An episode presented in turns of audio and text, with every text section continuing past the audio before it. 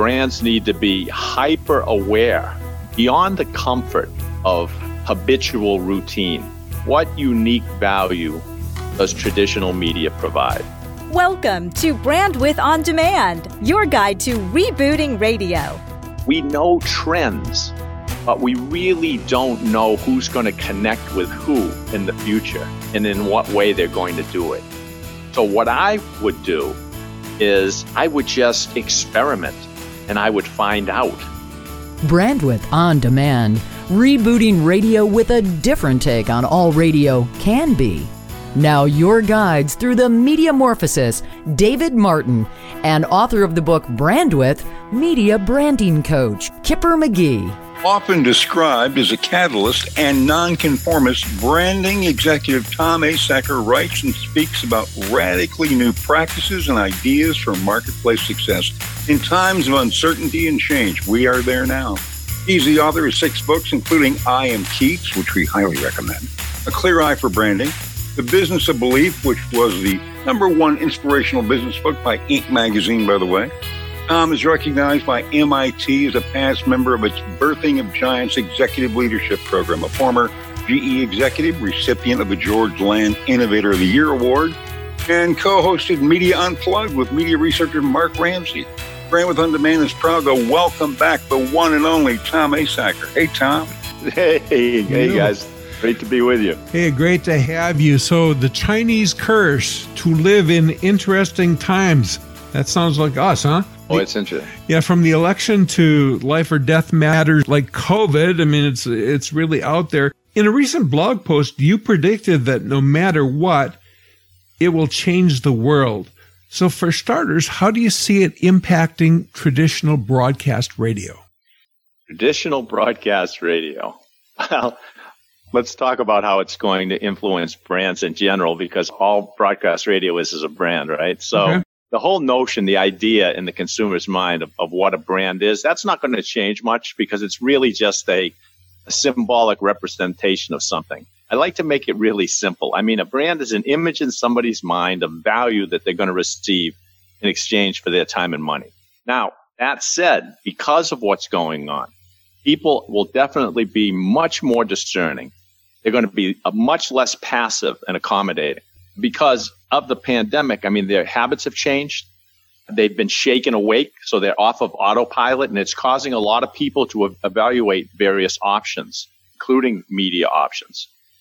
So, for example, on the one hand, you see that people are desiring safety and comfort right now. All right, this is why Amazon is booming, as well as I don't know if you've noticed, but the consumption of uh, nostalgic movies and music is mm-hmm. big right now. Oh, yeah. So that's that's that craving for comfort and safety, you know, to be kind of held and, and feel safe again.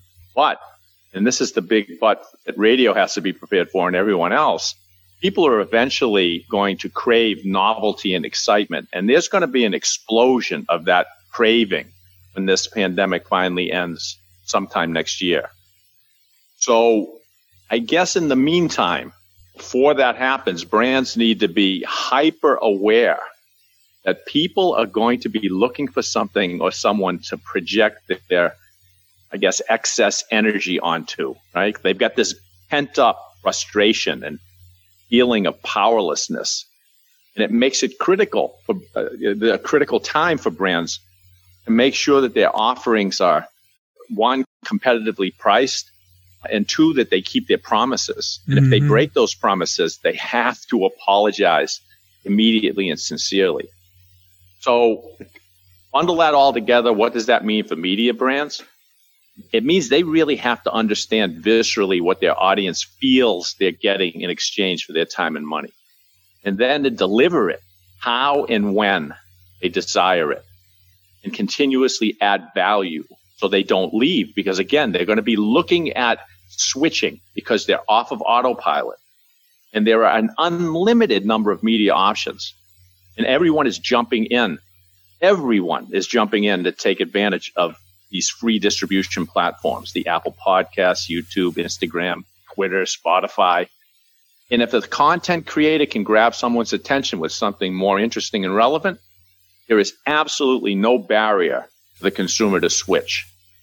So That is really important to understand, as well as to understand that general public sentiment right now towards media in general isn't really good. A lot of people view media as a major source of the divisiveness and disinformation that's plaguing all this anxiety going on. So I'd be highly reluctant to add to that perception. I mean, when the election ends, I would be a unifier. I wouldn't be a divider. I'd be a source of optimism and not a fearmonger. Get people moving again. So you're saying mm-hmm. we should put kumbaya into power rotation?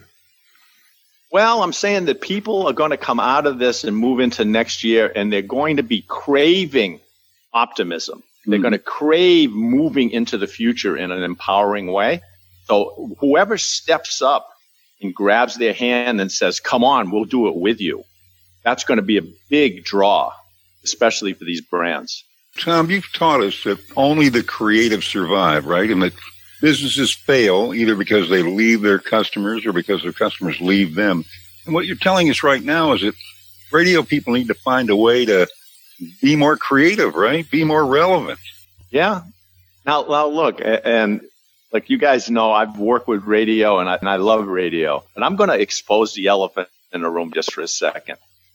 So let's assume it's the it's the 1970s, right? I'm getting out of college, and we're advising some AM radio stations, and we're telling them that there are ways to harness creativity to remain relevant enough to prevent listeners from moving FM.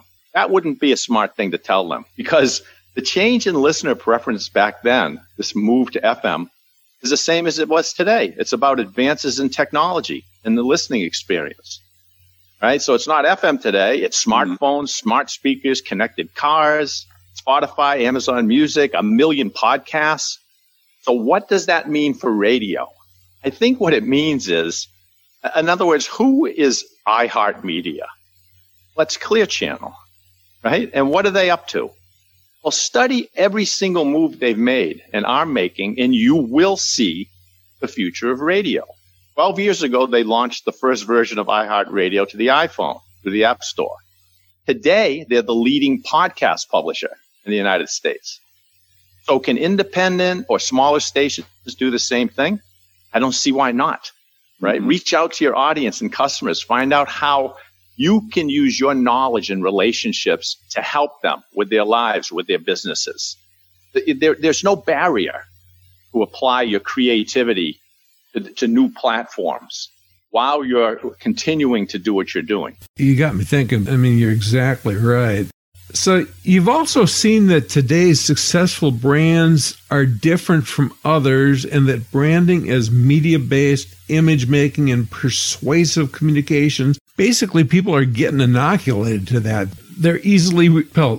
So, right. what does that mean for the future marketing and advertising, especially for an audio medium? How are we going to break through all of the stuff you're talking about?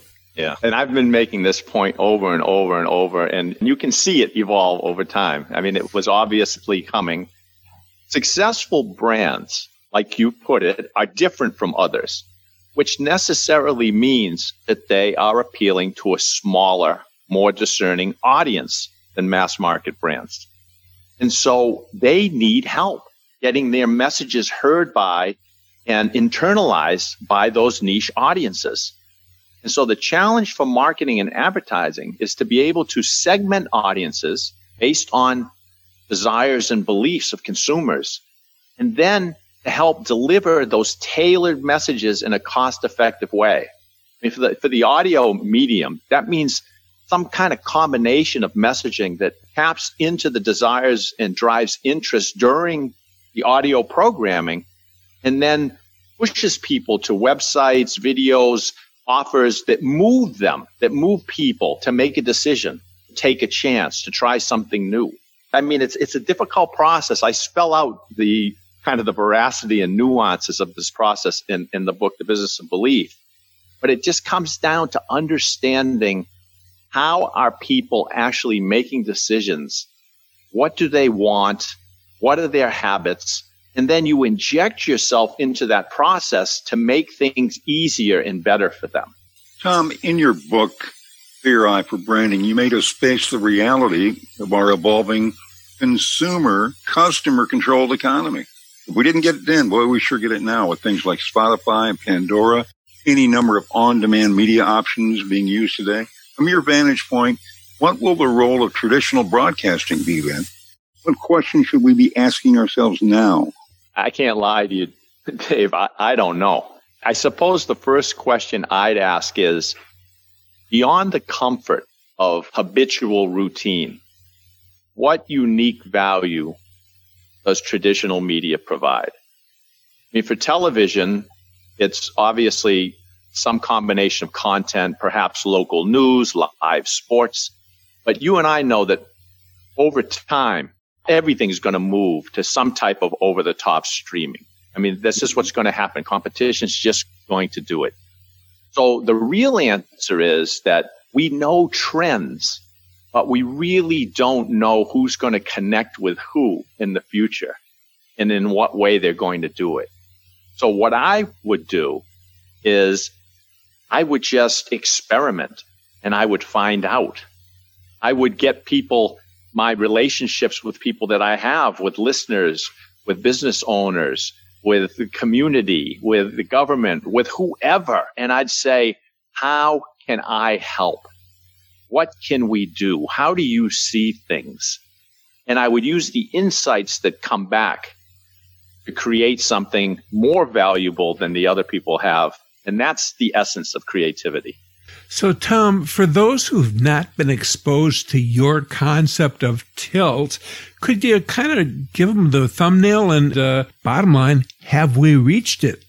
You're grabbing that out of the uh, that recent uh, article I wrote. Yeah. So tilt isn't my concept. It actually it originated as a uh, a poker term, and it signifies a state of confusion or frustration that causes a player to uh, adopt a let's call it a less than optimal strategy when they're playing cards. It usually results in the player becoming overly aggressive.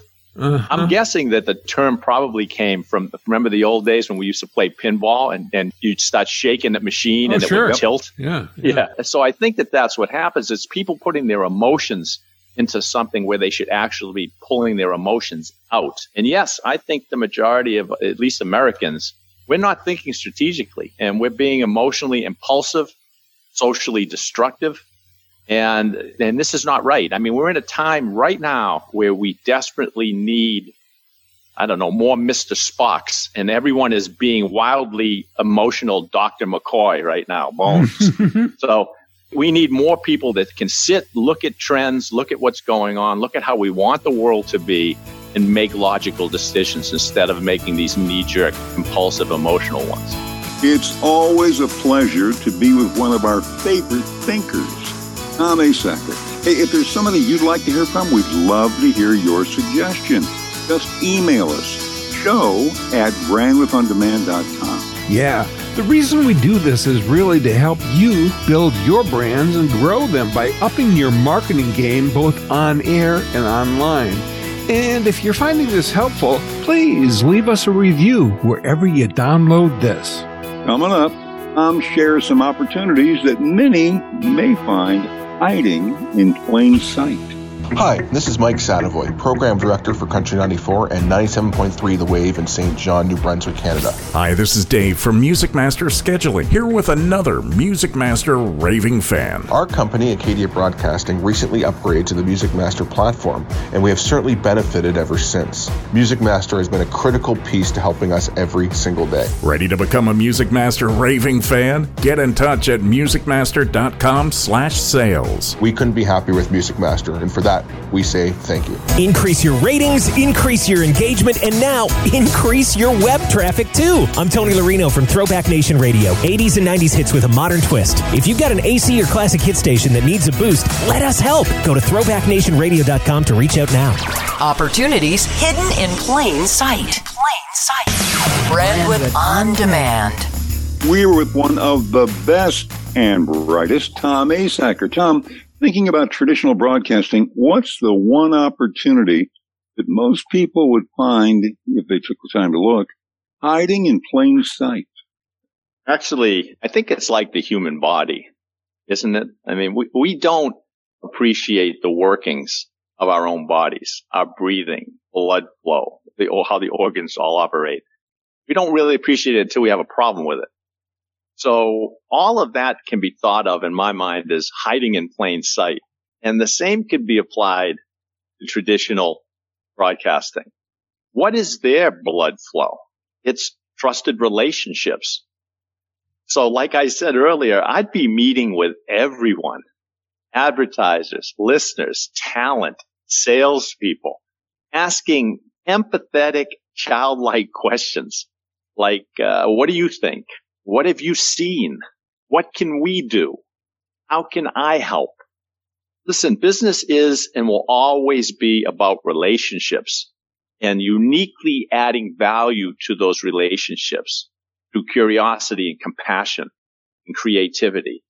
So relationships are the things that are probably the biggest opportunity that we have and they're hiding in plain sight because we have taken them for granted over time. Now is the time to say that's our asset. That, that information that's out there with our clients and with our people, with our listeners, that is what's going to move us into the future if we can tap into it. Great point. Yep. Our thanks to the always amazing Tom Asacker. We have links to Tom's books, videos, and more in the show notes. Just scroll down on your phone or check brandwidthondemand.com. As always, our thanks to exec producer Cindy Huber, and a reminder if you're looking for better ratings and a great show prep service, do yourself a favor. Take a look at Personality Magnet. It's from Tracy Johnson. You can check it out for free by just texting Personality Magnet, one word, to 44222. That's Personality Magnet to 44222. And if you like it, get the Brandwidth discount 50% off. Coming up on Brandwidth On Demand. This is Mark Hawkeye Lewis from KSCS Radio in Dallas Fort Worth. And I think the most important thing that any morning show could do is when you get off the air, you need to tell your own story. What exactly does that mean? Well, I'll tell you next. That's a rap kicker. Don't surprise your boss. It's not lucky. We'll talk about that in the one minute merchandising. Find it in the show notes at brandwidthondemand.com. I'm Dave Martin. And I'm Kipper McGee. May all your brandwidth be wide.